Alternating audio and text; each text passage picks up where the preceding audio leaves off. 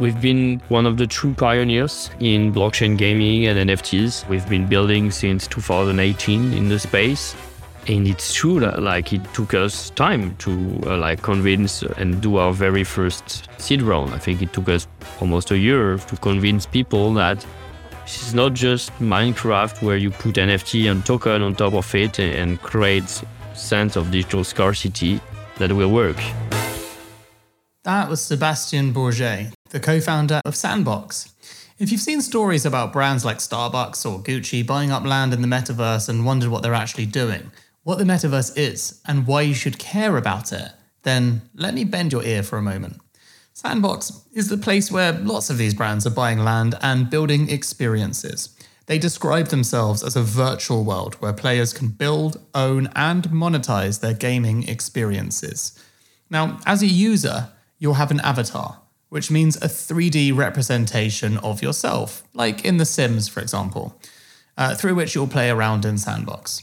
You'll be able to interact with other people, do stuff, and transact with brands, like buying some virtual trainers from Nike, maybe, for your avatar. Now, if this sounds confusing, you're not alone, and we will explain more about these concepts later. But first, who is this man changing the reality we live in? Over to you, Sebastien. My name is Sebastien. I'm 37 years old. I'm actually French. I grew up in the south of France. Now I live uh, in Paris. I've been co-founder of three companies. I graduated from an engineering school in France. Uh, from there, I did like an exchange program in Hong Kong, where I actually met uh, remotely 15 years ago my business partner Arthur Madrid. And together we've co-founded three uh, companies. So always involved into new technologies uh, and how to make them accessible to the greatest number. So we've been involved into peer-to-peer and like making video on demand, high definition videos accessible at a lower cost for a content producer and um, video on demand. Then we sold that business. We helped to bring music clip over uh, internet to fans and uh, artists, as well as sport events. Then we launched a business where like we enable anyone to upload their photo, music, and videos in the cloud, uh, allowing them to share online before the Netflix, before the Spotify, and even before it was called the cloud, I believe most of those companies always had like this international culture for the past 15 years. Together with my business partner we always had a production team based out of argentina. So i've been traveling well over 50 times over argentina over those 15 years. And now that I've also been involved for the past 10 years into mobile gaming, I spent some time in the Silicon Valley, California, and San Francisco, where I lived twice, and also part of being part of the Animoca Brands Group, I've also been spending time in uh, Hong Kong and expanding our business now in Korea as well in Japan and Hong Kong. I have always been inspired by like understanding how things are being made, how things are being created, and typically playing video games. I started with the Super Nintendo, Super NES and Super Famicom, depending on your country. It's been great not just to play them, but to think of like, oh wow, we like who made the graphics, who made the code, who made those levels. And so ultimately I grew up with this idea that one day I'd love to be able to create my own games. But as I grew up, I saw like video game production became almost cinematic graphic production. Like you needed more budget, larger teams, more expertise. I was not accessible anymore like those old, older games until a smartphone came in. And like, again, it's accessible once more to like individuals and smaller teams with lower budget, but a lot of creativity. And that's what sparkled us in 2011, the idea of after setting our previous uh, business as entrepreneur to uh, build this game studio that will focus on an IP based game. And with this one idea, how do we turn players into creators? A little bit like what I've always wanted to be myself. That has been the beginning of uh, the sandbox story, where it initially started as a mobile game on iOS and Android. And using those new technology, basically smartphone and touchscreen, we could make anyone become a creator just by the touch of their finger. Great. Okay, so that's a little bit of background. Um, sounds very sort of casual up and to the right. Did they all get exited? Did you make money off all of them? Did any of them not succeed? Give us some background. Basically, we've been able to, all our previous business we co-founded uh, have been acquired. We have all acquired that experience. The last one was this game studio in 2018, where we became part of the Animoca Brands uh, group. And from there, we kept um, going uh, the game studio and we actually spin out the sandbox as a separate standalone franchise and company, which uh, seed, we, we raised some funds in seed round in 2019, $4.5 million with Square Enix, True Venture, Hashed, and then our Series A 2020 that involved Binance and a few other, and our Series B last November 2021 with SoftBank. So definitely my experience uh, has been very versatile as the COO of all those different companies, always being involved into Web 2 and then into mobile gaming with free to play and user generated content. And now uh, for the past four years into as well uh, blockchain gaming and creating this decentralized virtual world that's now building, contributing to build the open metaverse. But what is the metaverse? Well, one of the really confusing things is it doesn't have a single definition. For Shaan Puri, who co founded Twitch, it means the moment in the future when we can start caring more about our digital lives than our offline ones. For others, like Sebastian, it means a virtual world, or virtual worlds where people can work, date, and play. It'll be a fully digital version of your life, a bit like you see in sci fi films. A great example of this is Ready Player One. And critically, there are two broad versions of this kind of metaverse. The discussion is whether one should be open and one closed. Now, an open metaverse is the kind that Sebastian is building with Sandbox, where you, as a user, can move from one world to another, taking your avatar and your assets with you. This battle between a closed and open metaverse also helps describe the difference between Web 2 and Web 3, which are probably other terms you'll hear in this episode. Now, Web 2 refers to the kind of internet experience we've had for the last 15 years or so, you know, the social experience.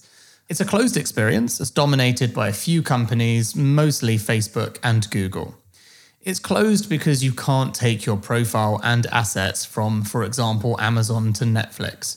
You set up a new profile on each, even if you might use your Google account to make signing up easier. There are just millions of private companies like these. They're operating closed systems. And you have thousands of profiles. The business models are simple. You either pay to use it or they are free. And you are the product because you're served ads to be influenced. Now, one of the reasons people are excited about Web3, which describes the next stage of the internet, is the promise of it being open. You'll be able to move from one world to the next seamlessly, or permissionlessly, as it's known. You'll be able to have one avatar, just like there's only one of you in the real world. You could also have multiple avatars. This is all about choices. Moreover, your avatar can earn digital currencies, which are available through the metaverse, and the companies take a percentage of it. But in most cases, you, the active participant, making these experiences richer by your participation, are getting closer to 90% of the revenue available, obviously paid out in cryptocurrencies, but this does make it hugely incentivizing for you to play.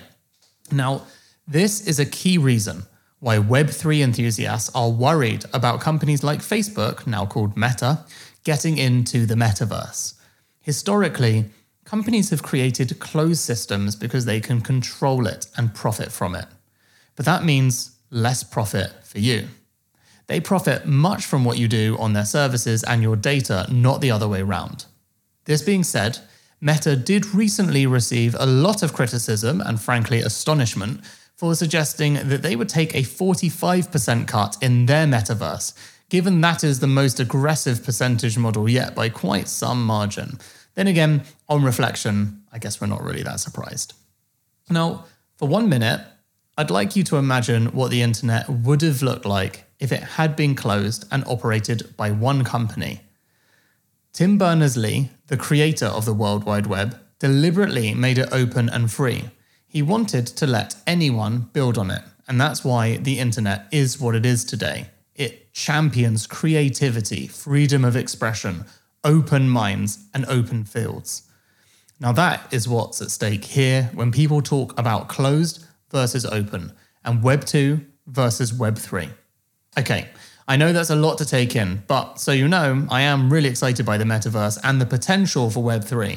It sure as hell isn't perfect, and it definitely, definitely needs a lot of improvement, but we're impressed that people like Sebastian are giving it a good go. So, back to him and Sandbox. Obviously, for Sandbox, it is pretty essential that an open metaverse wins. What is the best way to prove this vision of the metaverse and prove what is called interoperability, meaning like that one asset being able to be usable across all of mini world? The first and first thing that answer that comes is like you need to have many. If there's only one place you can interact, there's strictly no difference. The second is like you need really to have someone that will push for a vision of the metaverse that is more driven toward entertainment, toward education, toward art, toward discovery, toward culture, essentially, including gaming, rather than just have someone who's pushing only around work or play and without any other flavors in the middle. And ultimately, that is to propose that metaverse built in a way that is not purely transactional because it's also a key issue. If the Web3 and if the metaverse becomes transactional only rather than experience based, user driven, community driven first and foremost, then you're going to end up into Second Life, as we've seen before, and a world that's not fun to come and to play and you, to make you want to come back. Because if it's just another place for selling you content rather than making you engage and, and interact and learn things and be rewarded for your time and be rewarded for like the value you bring as you grow and you build that world. And so that's typically what we're trying to be and avoiding to be uh, as reference to being transactional only. Uh, we want to spawn and sparkle more creativity through the tools we have. That's why we chose to make those tools like no code, accessible to as many as possible, without any programming language, without any learning curve. So the metaverse feels accessible.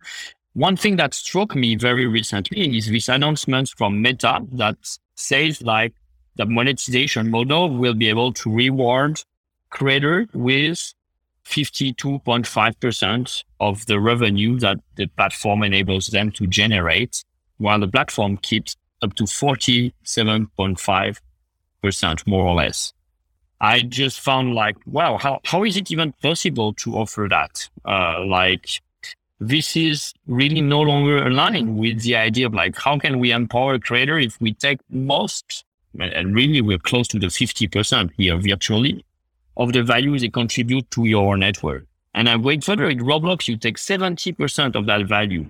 We want to offer a model where actually at Sandbox, we take only 5% of the platform through the royalty fees. On the primary sale, we, we earn the revenue if it's made by us 100%, but if it's made by creators, we only take 5%.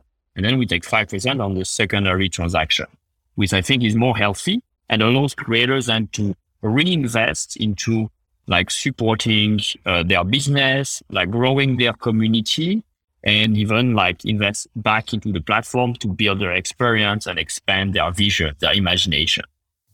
But I mean, Meta must be your biggest threat. So were you not delighted to hear that they said that? I don't wouldn't say Meta is the biggest threat. Like in general, Web two is the biggest threat. The fact that Roblox keep pushing into the direction where like they grow, they bring more and more user into uh, this very walled garden of theirs. The fact that Fortnite is expanding, uh, and recently they got this two billion dollar uh, fundraise involving Lego, will bring even more mainstream audience but we'll keep repeating this idea that there is no sense of a digital economy. Like we're buying virtual assets, uh, content, virtual currencies, all of that do not belong to us. Literally, like if we stop playing If the platform close, we cannot transfer that to another users. We cannot take it and sell it the way we want on maybe other marketplace than the one of the platform. So that's to me the biggest threat because we're, if we really want to build an internet where we believe that digital ownership will be a right, will be a basis where if we start valuing more our experience online and our digital content, why don't we have this right? Why are we limited to use an asset only on the game or the platform it was created? It's like telling me this pen can only be used on this piece of paper here in Paris. And so that's for me the biggest threat. If I want to build an internet for the next 10 years where we get to think very differently of our digital asset, our digital identity, our digital currencies, and create something disruptive and valuable for everyone, then this is really the topic we're touching about. Okay, so talk to me a little bit about what you. I mean, obviously you're on the creative end because you're a games developer, but I think one of the main uh, one of the main challenges in the Web three model in terms of things that are sticky and last. It feels like um, half of the half of the movement is moving towards things like gaming, but the other half is sort of P to E. So uh, you know, much more what's been defined as Ponzi-nomics, where you know there are financial uh, you know incentives aligned quite heavily with the gaming, and obviously that plays into a huge human desire and natural behavior that we have, which is why things like Vegas exist, right? Where, you know, part of Web3 is certainly coming across like another opportunity to be a gambling casino just online and on a more interconnected scale. So do you have any like thoughts about how you how you try and combat this and try and make sure that you know you are playing to the strengths of like fun and enjoyment as the main drivers? Absolutely. I think really what we've seen so far with P2E or Play to Earn is just a first overview, but we are still very, very early on the model. And like, it's true that in most of those uh, blockchain games, the play to earn is assimilated to repeating the same action over and over. So there is not a great amount of fun or necessarily or, or great amount of like learning new skills by doing so for some reason, it's also like you said, it's seen like the model will keep working for as long as there are new players, new entrants, which is also probably right if all the revenue source only come from the game itself and the audience of the game. Play to earn in the metaverse or play and earn in the metaverse, I think has a much broader scope than that for several reasons. The first one is like the kind of activity that you can do to earn will be so much more varied. So you, ultimately, I believe you can earn rewards, which can turn into revenue, not just fighting and fighting, fighting over in the same gameplay, but into experiencing, I don't know, interacting in social hubs, learning new skills into academy, attending a virtual concert or virtual show, dancing with your friend at the nightclub, etc. That's just how already a great range of diverse uh, options, and it will keep becoming more and more diverse as like uh, brands open their experience and landowners open their experience on their land. So you, with your avatar that represents your identity, you have this that choice of all those activities that can reward you and provide you a revenue stream. The second thing is like the revenue is not only coming from sandbox or from the sales of content by Sandbox here. Like we have all those landowners who participate into this open economy, which will also contribute themselves to reward the users into play to earn. So they need to bring the rewards from outside of the ecosystem into the ecosystem to support the model, which is a model of rewarding your most loyal users, your community for their engagement and time. And uh, that I think, I don't know if it's this ultimate version of Play to Earn, it's an evolution. And as we know, as we've seen into Web 1 and Web 2, it's probably going to take a decade until we figure out the most optimized iteration and version of what Play to Earn can be. Can you remind us? So, how much did you raise in your most recent round, and how different was your pitch in that round to when you first started? Yes. So um, when we first started, like the fundraise of Sandbox was 4.5 million uh, dollar on our seed round, which was led by Square Enix, the video game company, uh, True Global Venture, and uh, Hashed.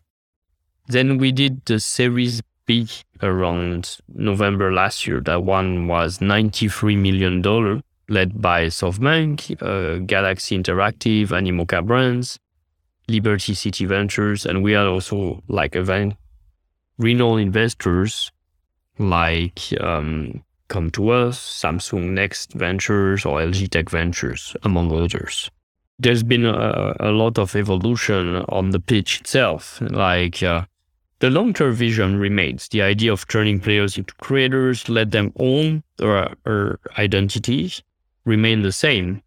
What I think has been progressively refined is really, uh, first of all, the avatar as your identity. Like the importance of your avatar has been increasing since last year, specifically as we've now all the tools to generate avatar collection that are NFTs that you can own, but also that we've been demonstrating interoperability with other externally made, externally created NFT collection, not made in Sandbox, but you can play with your NFT in Sandbox through the avatar. So that came of following the development in 2021. NFT really been growing. First wave was through crypto art. The second wave was actually through profile picture collection, just images procedurally generated that we felt could become avatars and we proved that they could, and we proved interoperability. And now it enabled the community of holders of those projects to play, to socialize, to have a place where their community can connect and expand the universe building together. That's uh, something that changed. Something that also got refined progressively uh, has been with the way we were designing the map progressively. Like we have this opportunity to develop a world where we do not need to sell it all at once, even though we could. And initially, the plan was maybe to sell it all in just a matter of months. But we realized that by doing it progressively, by working to bring brands, to grow the community, the creator, etc., it was overall more beneficial to everyone and contributing to that develop that vision, the culture that we're um, creating. And that's something that you can still see today uh, as we're announcing Mega City 2 that brings uh, brands that represent the best of Hong Kong culture, like Ocean Park, Tatler Asia, Mad World. Um, there is also like uh, Metagreen by Regal Groups, etc. But also, and, and, that's something that we'll keep doing in the months of May and June, uh, so you probably see when this interview goes live, is um, that some of the top tier brands in the world, most reputed, most known in sports, lifestyle, entertainment, gaming, and fashion. That means like those brands, they acquire first a parcel of land, digital real estate, which they can use to signify their presence, their entrance into the metaverse. Then they are building uh, with the creation tools, either themselves or we are building for them or the ecosystem that we've developed in Sandbox that's now count probably 70 to 100 builders, people who started their business and now have 10, 20, 40, the largest is 60 people working for them for landowners and brands to create their experiences that will open whether in the end of 2022 or in 2023 and become accessible to anyone with avatar and allow those interaction and being rewarded for by the time they spent as well. So it's a progressive step. And I think it's quite exciting to see that like the direction is taking uh, as we're seeing that great diversity of brands. And what's been the biggest challenge in your journey so far building Sandbox? I think the main challenge is like the back to technology, content, and creativity. Like I feel like it always come down to content, creativity, and technology. So there is more and more elements and there is a, a growing community in place that is looking and needing tools to be available and tools that enables them to do things more and more features around what they want and we know that and we're adding more resource and we're building those features.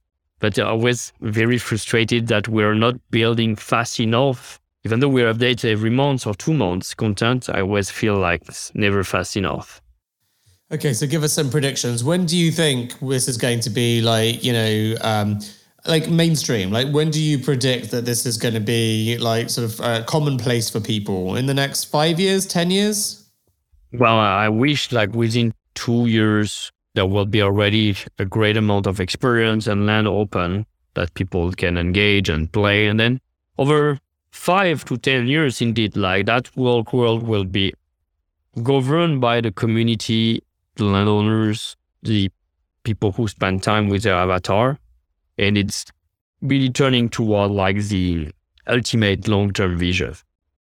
I we understand also like we cannot take five years to show people what can the metaverse be. Actually, that was our one of our objective. As soon as we announced the Series B, and as soon as Facebook rebranded it himself as Beta, Meta, we wanted people to feel okay. What is this concept that is being talking about. Let's show them some possibility. And progressively, they get accustomed to it, they discover, they get inspired, they want to be part of it, they feel there is opportunity for them to be part of it. And that's been our approach. Awesome. Thank you so much for your time, Sebastian. Where can people go to check out Sandbox? Very simple. Try www.sandbox.game. There you can create your avatar and start uh, testing and learning more about the opportunities there. Amazing. Thank you. Thanks for listening. I'm Dan Murray Serter, and I was the host of this episode. Editing was done by Lower Street Media, with Will Stollerman, our head of podcast, bringing it all together.